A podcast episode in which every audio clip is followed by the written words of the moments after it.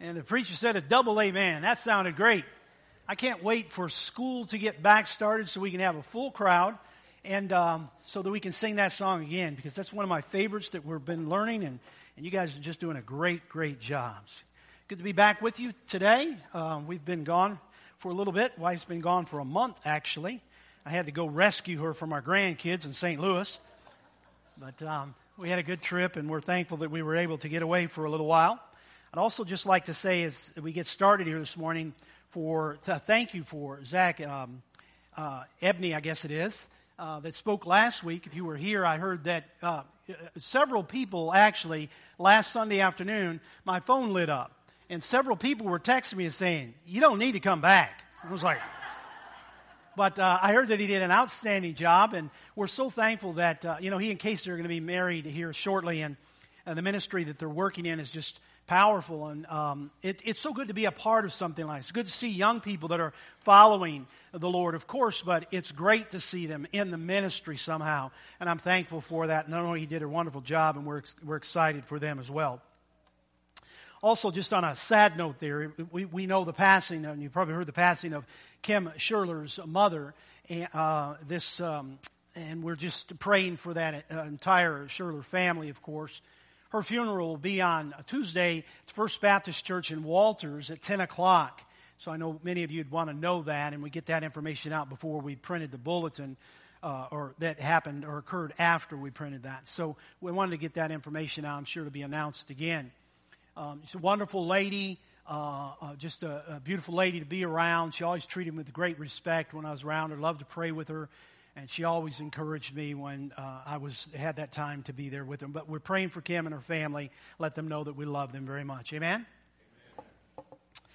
For those of you that are younger, um, and I don't know what age that really stops at, there used to be these things called country stores. And they were really country stores out in the country. There would be just this little, like, little house thing, and you would just go in there and buy certain commodities. Anybody remember country stores? Well, in those, who has no clue what I'm talking about? Okay, very good. You're not supposed to. Well, let me tell you what you missed out on. Years ago, at country stores, you could go in, and the candy department, so this would be interesting for you younger folks, the candy area, they would be these either a barrel full or maybe these big glass bowls that had candy in it. And in that, you could just reach in there and take it up to the counter, and they would put it in a bag for you. You didn't have to use the little pincher things to get it. You just reached your hand in there. We didn't have germs back then. So anyway, to, to set the stage there, a little boy was at a country store with his father one day. This was back in the day. And he, when he walked in, he saw this huge glass bowl of jelly beans. And he just stared at it in awe of the biggest bowl of jelly beans he had ever seen in his life. And he's just sitting there licking his lips. Man, man, this looks good. And the owner noticed that, and this was very common back in the day again. Um, they he, he simply said, "Why don't you reach in there and get you a handful of those jelly beans? No cost, just go ahead and get you some, son." He just stood there and never said a word, just looked at the jelly beans, just... And the guy kept trying to insist, "Go ahead, son, I don't mind a bit. You get your handful of those." He didn't move. Finally, the owner of the store reached in that jelly bean bowl and pulled out a big old handful. The little boy out in the front of the counter stuck his hands out like this, and he just piled them in there for him with one big handful. He thanked him and his daddy and him when they walked out the door. A little while later, the daddy asked the son, "Why in the world wouldn't you reach in there yourself and get you a handful of those jelly beans?" To which the little boy said, "His hand was much larger than mine." If I could teach one thing that is important for Christians to always remember, is that is that God's hands are much bigger than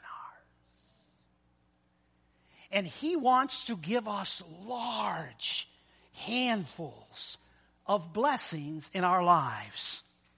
And I know that because He sent His Son to die on a cross to forgive us of our ugliness of life, a thing called sin.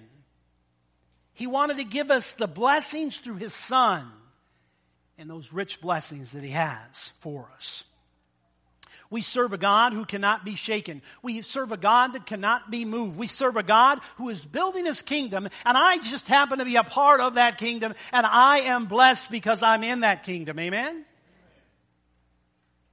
For those of you that are visiting with us today, I would simply say is normally we have all our children. You saw the kids come up, some give coins, and they were a little confused and all that. It wasn't Kyle's fault. He, he didn't. Sometimes what we do, instead of sending them to a Sunshine Express class during our preaching time, we, every so many weeks, I'm not sure how, how often that is, but we allow all the children to stay in here with us, and today happens to be one of those days. And so I want to welcome all of you, all of you young folks, and, and all the teachers that go there and do that as well, that are so committed to it, and we thank you for it. But I want to welcome all of you in our service today as well. You really mean a lot for us and a lot to us, and, and you bless us. You bless us when you come. You bless us when we see you give to the Lord. You bless us when you sing and you stand before us and you sing for us sometimes. That's a blessing to us, and we want to thank you. Give those kids a round of applause, will you?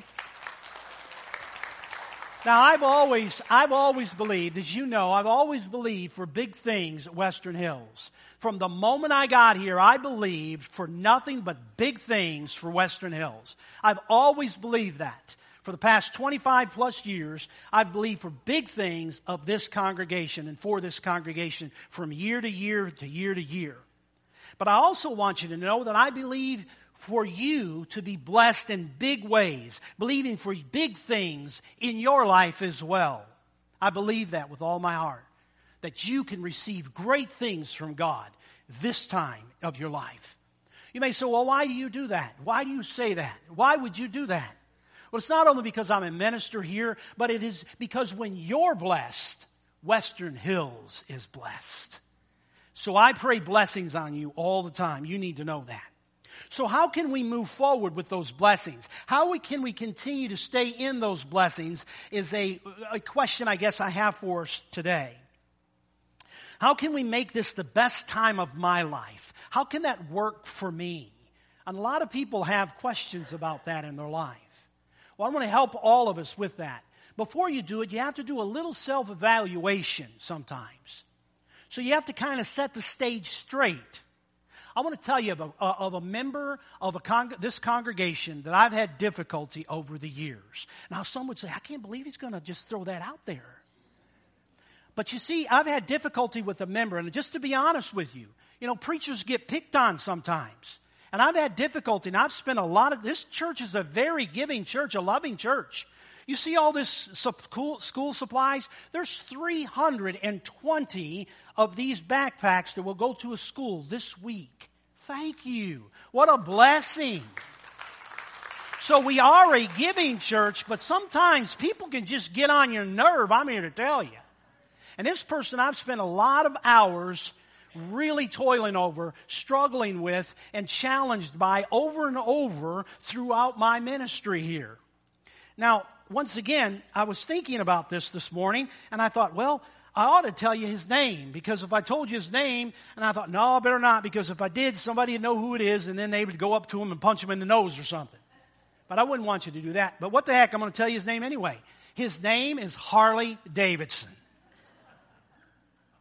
You see, sometimes it is that I am my worst enemy. I struggle with me, things that I've done or shouldn't, should have done or didn't do, and those type things. Anybody else but me in this place.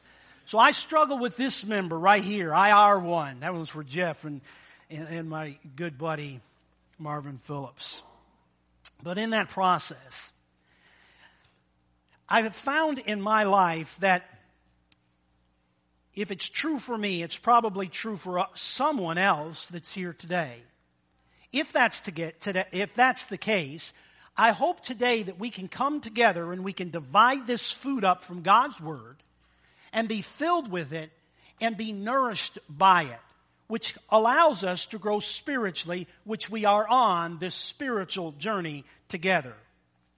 Spiritual growth. So let me give you three things. It's on the front of your program there. And for the kids that are writing things down, you'll want to write these down because Janice is going to give a test next week, right? Good to go. All right. Number one If you want things to change in your life, you have to want it deep within. That's the desire part. There has to be a desire from within you. You have to desire it. You have got to want something to change in your life before you will change something in your life. Now, I know it's more than just a desire. It has to where faith without works is dead. But you got to have the faith, or you got to have that desire deep within that you can do it, or you'll never get off the couch. You'll never do that. You got to have a desire. So that desire moves something else in your life. You remember I've told you many times throughout ministry is nobody ever robbed a bank accidentally. They had to think about it first before they carried it out. You have to desire within yourselves to have change come to your life. If you don't desire it, you won't seek it out in your life. You just won't. A great example of that is found in Matthew chapter nine, the woman that had a bleeding issue for many years. What did she do? She desired something. She desired a healing in her life. So what did she do? She pursued everything she could at every cost, in fact, to the point she had nothing left. But she heard about Jesus, and she was still had a need or a desire to be healed. And so what does she do? She seeks it out, and after she goes for it, she receives it from God. The question in that story for me is good for her, but the question comes back to me is this, is what about me? Is there something that I am going after in my life that I desire change in my life? Or are you just going the everyday status quo thing in your life? I mean, let's, let's talk about kids and teachers for a bit. I hate to bring this up, kids, but in about two or three weeks at the most, you are going to be back in the classroom. You're going to be back at school. Now, parents that are not teachers, they're going, woohoo, can't wait to get them back to school. Teachers that are parents are like, well, never mind. But anyway, in that process, you're about to go back to school. And in that, going back to school, for some of you, it, it will be a great thing. You can't wait to get back to school. Most kids can't wait to get back to school first three or four days or maybe the week. You want to know why? Because I got a new outfit. I want somebody to see me. And after three outfits, we run out. So it's pretty much, that guy's got the same coat I got, right? So we run that. Or who, this, you look how much I've grown over the summer. Well, that never happened to me, but nonetheless, some, and then you, when you move from like fifth grade, sixth grade, seventh grade, then that's when guys are, are whoa, she's really, wow, she's, wow, who's that? Well, that's Mary. Hey, Mary, yes it is. Whoa, something happened over the summer. In that process, that runs out real quick. So for some people, they want to get back, and some people want to get back to learn. They just really do. I don't know who those people are, but nonetheless, they are. But then there are those that don't really want to get back. And the reason why they don't want to get back is because of the struggle perhaps they had last year or the years before, the making fun of, the ridicule, the downplay. Don't have what everybody else has. Another one of those. Teachers always picking on me or feeling as though they do. And then you have the teachers. The teachers, maybe you have it rough. I think our teachers do have it rough. And some of you have had it real rough, and some of you had it rough not only for one year, but two years and maybe a whole bunch of years. And you've looked at that and you've thought to yourself, what about all of that? Do you want that to change, or do you want to stay status quo? See, you're the one that's going to determine that, whether you go back to school and things change for you or things change for you. You're the one that determines that, but you got to have a desire for that change to come about. Are you determined to be like Paul? Remember Paul in Philippians three, I press on toward the goal. Remember that? I press on toward the goal. And, and are you willing to press on to make it better, or are you willing to just go with the status quo? You got to have a desire from within. There is no doubt. There is no doubt. But how about your spiritual life? Let's move into that just for a moment. Are you exactly where you want to be in your spiritual walk with God? Where are you? If I were to ask ten people, where are you on a scale from one to ten, more than likely I would get people say this, almost all would say this, five or a six. You say five or six because of two things. Number one, you don't want me to know how bad you really feel. Or number two, you don't want me to think that you're full of pride. But the truth is, some people are at a two. Maybe you're at a nine and praise God for it, but maybe one day you were at a two and now you know what, you remember that in that process. But how are you in your spiritual walk with God today? If you aim at nothing, you're bound to hit nothing. Another Marvin Phillips. You aim at nothing, you're bound to hit it. Meaning if you don't, it doesn't matter what you shoot at. It doesn't matter what you do. You will only have the status quo in your life. But listen, if you want improvement in your life, it's not watching another infomercial and, and sending in some money. It is actually a desire from within to grow in the area in which God wants you to grow in.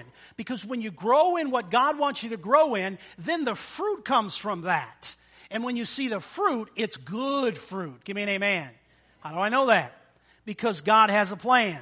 Most of you know one of my favorite verses is Jeremiah twenty-nine eleven. For I know the plans I have for you, declares the Lord. They're plans to prosper you, not to harm you. Plans to give you hope and a future. Now that's what God tells us there. There is, there is no doubt in this, in this word. God has a plan for our lives. And His plan, we know in this verse, is a good plan. All the plans God has for your life are good plans. We just need to line up with God's plan. And then we will see the goodness of God. Give me an amen. You don't need to know, and this is the struggle that many people have, you don't need to know all that God has planned for you at one time. We like that. We want to see the end result. You don't get to see that. When you're playing a basketball game or a football game, you don't get to see the end score before you play the game. You just play the game. It's important. Do what you're supposed to do. If we do what we're supposed to do in the Lord, God will take care of the rest. Give me another amen. Listen to this. Philippians four nineteen. And my God will meet all your needs according to His glorious riches in Christ Jesus. Man, you can't outdo God. And God tells us here, if you notice there, He says all. He doesn't say some, a few, every once in a while, now and then. If you're lucky, if you win the lottery, maybe. No, He says all of them. There's a reason why He says that is because in God, He will make sure that He gets to us what it is that, that He wants us to get if we follow what God has called us to follow, which is His Son, Jesus Christ. Do you desire His good plan for your life is the question.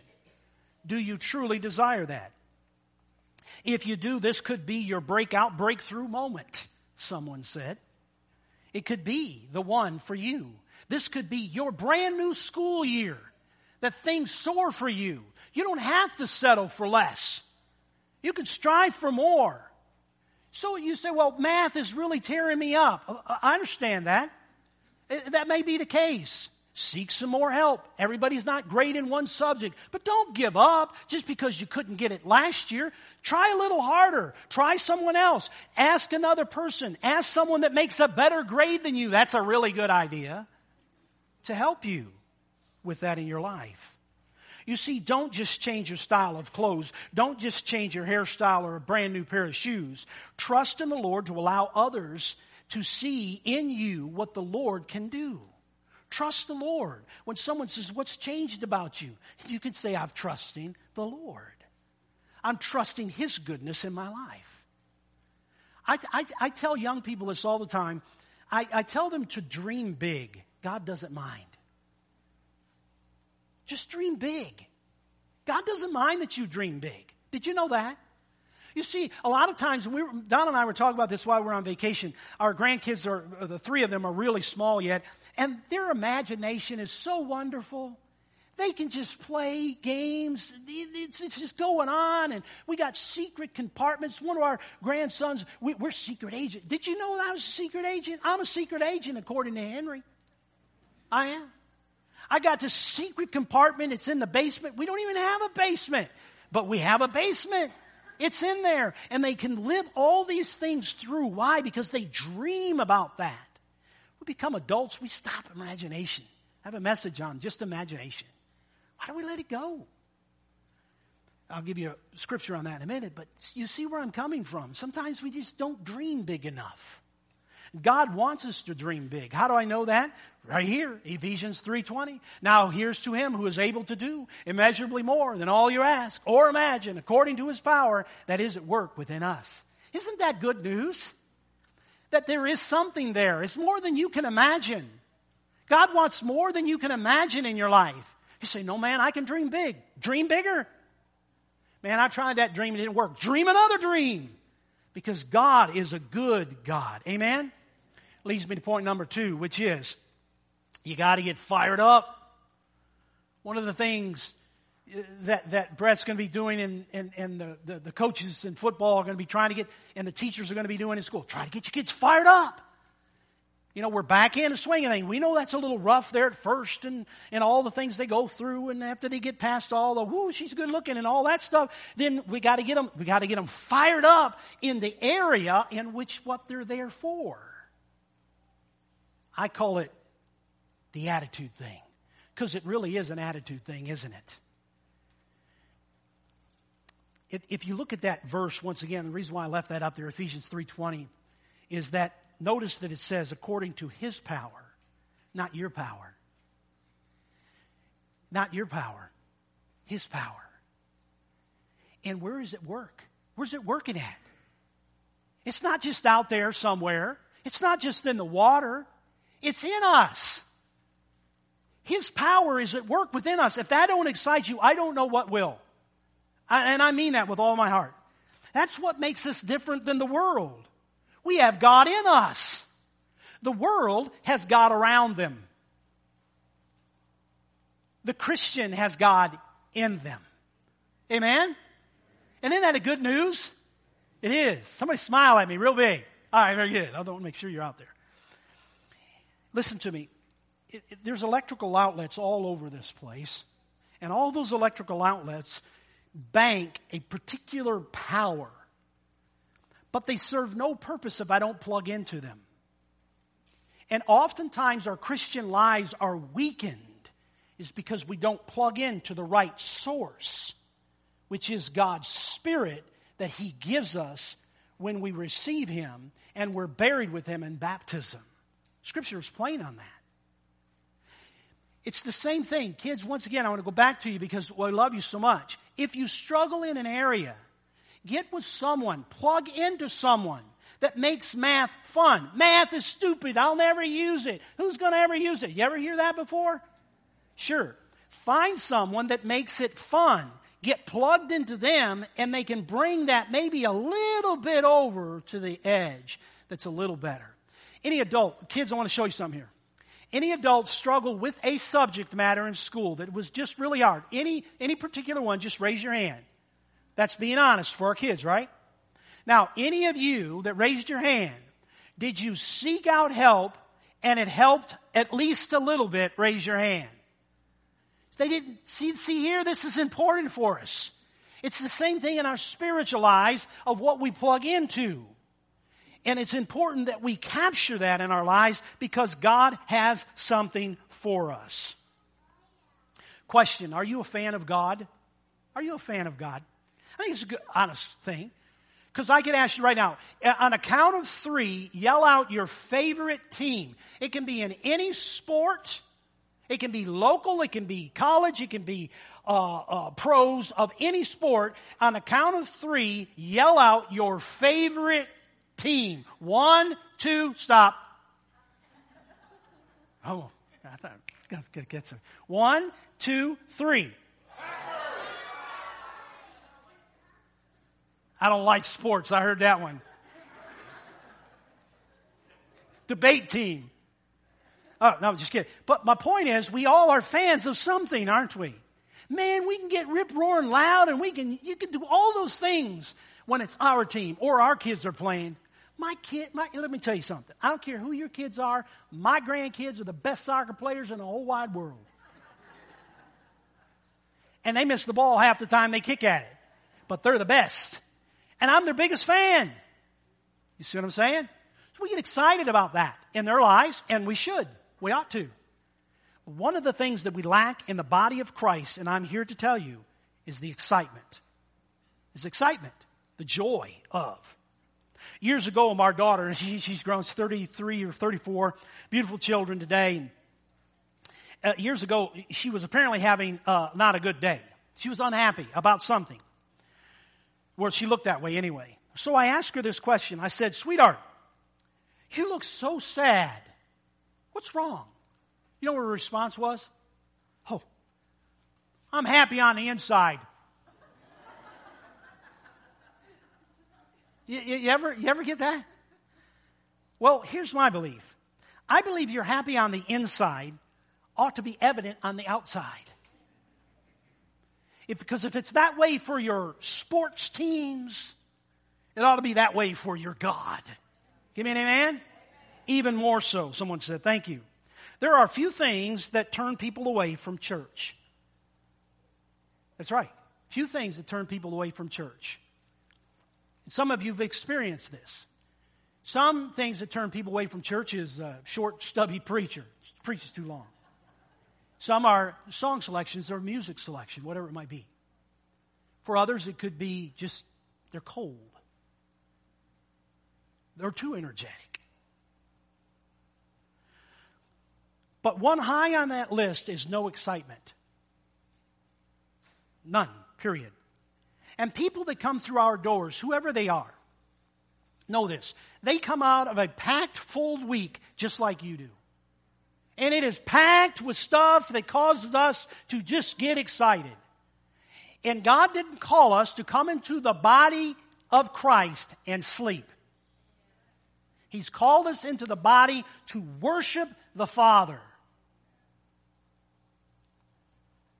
I know things in decency and order. I know the Scripture, and it should be, and I respect that. But people that come through our doors do not want to get connected to your pity party, your woe is me, or your bad attitude. And that's one of the great things that I hear people say about our church is this, great thing, not a bad thing, is that, you know what, that place was really, really excited about who it was they were serving. They were Spirit-filled people. That's one of the greatest things people can say about us when they leave. Even if they decide to go to church A, church Z, or whatever it is, one of the ex- best things they can say, they were fill- filled with the Spirit of God, and they didn't mind expressing that in their worship service, because that is what I believe that people are looking for. They're looking for a freshness in our the joy in our worship, a genuine expression, not make believe, not made up, a genuine expression of people that call themselves saved. I'm saved. I'm saved. I'm saved. I'm saved. I'm saved. How much better can you get than that? That all caused some excitement. If you really knew you were saved, you're in the middle of the ocean. You ain't got nothing. And a ship goes by and you're screaming and yelling, save me, save me, save me. Goes right on by. Little tugboat comes by. Save me. And they pull you out of water. Oh, thanks. I was really wanting to get on that boat. You're going to be excited about that. God has saved us. Spirit-filled people, write it down. Spirit-filled people re- reflect Christ and attract others. It does. Every time. You want to have a change in your life? Then start expressing joy in your life. Here's a thirty-day challenge for you. For thirty days, for thirty days, see if it doesn't work. And then come back to me at the end of thirty days and say, nope, didn't work, don't care, don't matter. thirty days. What is the date? July twenty-ninth, so August twenty-ninth. Come back and tell me. For thirty days, I would ask you every day that you get up, that you praise God. You praise God. This is the day, this is the day that the Lord hath made. I will rejoice, I will rejoice and be glad in it. Sing it out.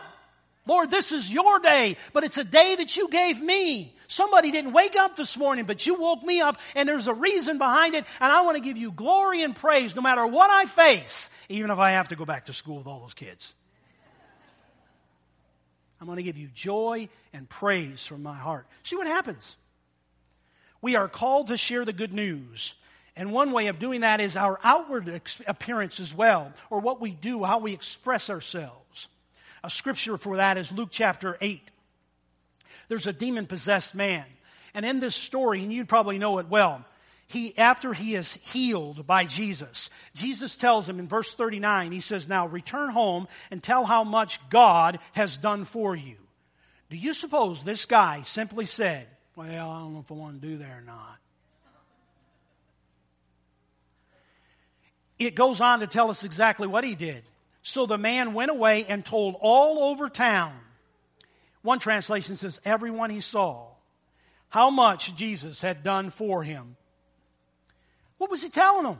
You know that crazy guy you always made fun of down on the end of the street? That was me. No more. Ha ha. It's me. It's me. And it's all because of a man named Jesus. He was willing to tell. He was willing to share, and we should be too. Have you told anyone lately that Jesus, what Jesus has done for you? You don't have to make up things. Just tell them what, tell them what Jesus has done for you. Jesus has blessed us in this. Jesus has blessed us with this beautiful home to live in, to be able to entertain. Jesus has blessed us with this health that we have. Jesus has blessed us with a beautiful church family. Jesus has blessed us with good health so far.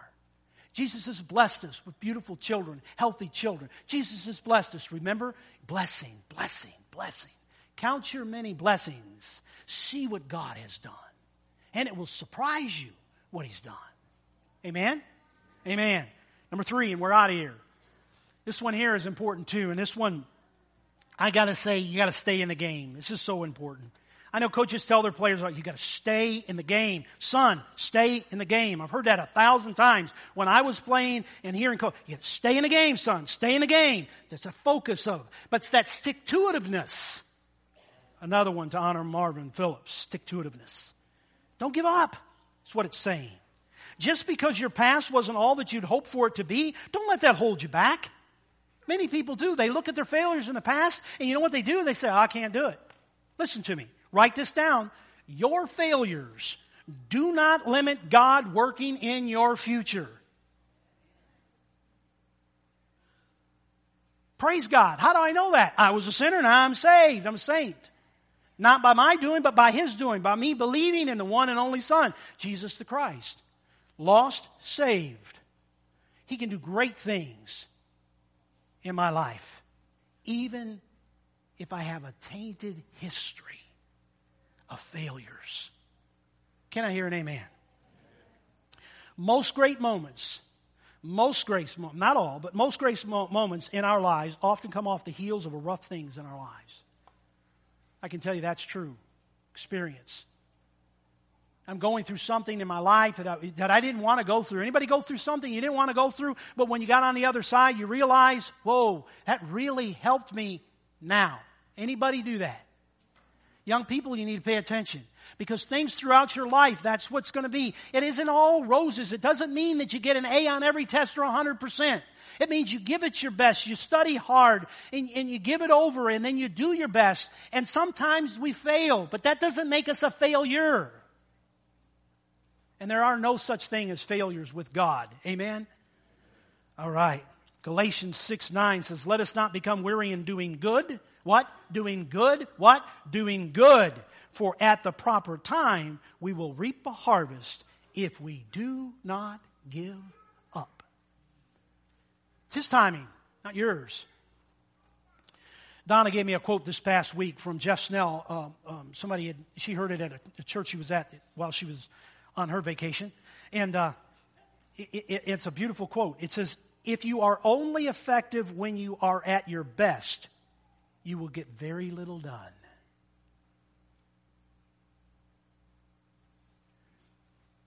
See, you can't be perfect and then get saved. You got to realize that you're a sinner and confess those sins. Then you get saved. Amen? Stay in the game. Real quick, I have to do this one today. When, when Donna met me in high school in nineteen seventy-three, it's a long time ago.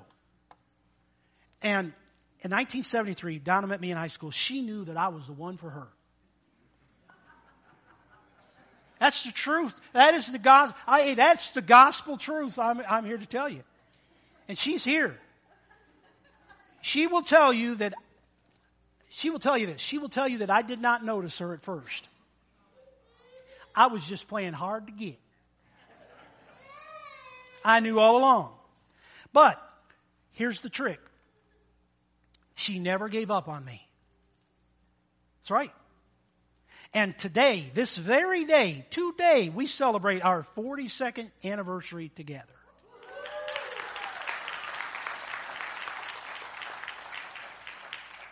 Now, just think what she would have missed out on if she'd have given up on me. I'm going to pay for that one. I bought her roses yesterday, so it's kind of lead in there. Psalm sixteen, verse number eight. Put it up there real quick. All right, here. This is out of the Message translation, and I love this verse. It says, day and night, I'll stick with God. I've got a good thing going, and I'm not letting go. That's what my wife says about me. Isn't that a beautiful verse, though? That's a beautiful translation. I got a good thing going. I ain't letting go. Amen? Amen. Amen. I got so much more to say, but here it is. Many times we face difficulties and hardships, disappointments in life. I'm going to be doing a uh, class this fall on suffering, deep sufferings that we go through in our lives, but disappointments in life. Maybe that is where you are. Maybe that's where you've been, or maybe that's where you're at. I don't know where you're at. You're coming into it, about to move out of it, or in the middle of it. Feels like a shipwreck. For some in this room, it's been tough. You know that. I don't have to tell you. I encourage you to let those disappointments, I encourage you to let those disappointments make you stronger and better, not bitter and frustrated, because they can. Allow it to be the launching pad to greater things in your life. Paul was that way. Second Corinthians tells us about that. He had a lot of disappointments all through his journey. Even his own brothers in Christ had a big struggle with him many times. And then he's beaten, he's shipwrecked, and he's put in prison and all those things. But yet he always comes back. And the Second Corinthians speaks well of it. He says in this, when I am weak, then I am strong. There's a reason why we got to realize our weakness. Because when we realize our weakness, we discover God's strength is never weak. Ever. That's the beauty of it. Life is like a battlefield. It's filled with all these little battles or these wars that we must conquer. We don't always get what we want. Young people, I want you to know that. You know, the society today is everybody gets the big trophy. No, everybody doesn't get the big trophy.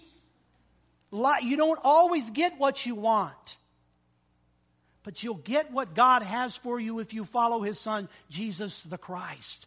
You'll win the greatest trophy of all, which is eternal life. And that's what we our prayer is for you in life. But you won't receive that unless you trust Him. So you failed at something. Who in this room hasn't failed at something? We all have. Here's one for you. A guy by the name of Michael Jordan. Now, even the young people know him because of the brand name, not because of the player. But because of the player, is one of the best of all times, if not the best. An argument there, perhaps. But nonetheless, he made a basketball commercial years ago where he walks into the arena, and there he is, and he, the people are chanting, Michael, Michael, Michael. It's just phenomenal. And he says these words as he looks in the camera. He said, I have missed nine thousand shots in my career. I have lost almost three hundred games. twenty-six times I've been trusted to take the last second shot to win the game, and I missed. I have failed over and over and over again in my life. But then he turns to the camera and looks dead into it, and he says, that's why I succeed. Why? Because Michael Jordan didn't focus on the failures. He focused on his strengths. If your focus is your failures, you cannot grow spiritually. John three sixteen, we leave with these verses. We know it by heart. For God so loved the world that he gave his one and only Son, that whosoever believes in him should not perish, but have everlasting life. For God so loved you is what it's saying. You need to know that God loves you. Even if you don't love God, people say, I don't know God, I don't want to know God, I don't love God. God still loves you. Amen? But watch what the seventeenth verse says. For God did not send his Son into the world to condemn the world. See, that's what some people think. That God is up there trying to condemn us. Oh, you didn't do this. Oh, you did that. Oh, you didn't do that. You did this. Bam, bam, bam. You're out of here. He didn't send his Son into the world to condemn us, but to save us through his Son, Jesus. But verse eighteen says, whoever. You know whoever is? You. And you. And you. And you. All of us. Whoever believes in him is not condemned. Really? That's how good our God is. But whoever does not believe stands condemned already because he has not believed in God's one and only Son. You see, my friend, what you believe makes all the difference in the world.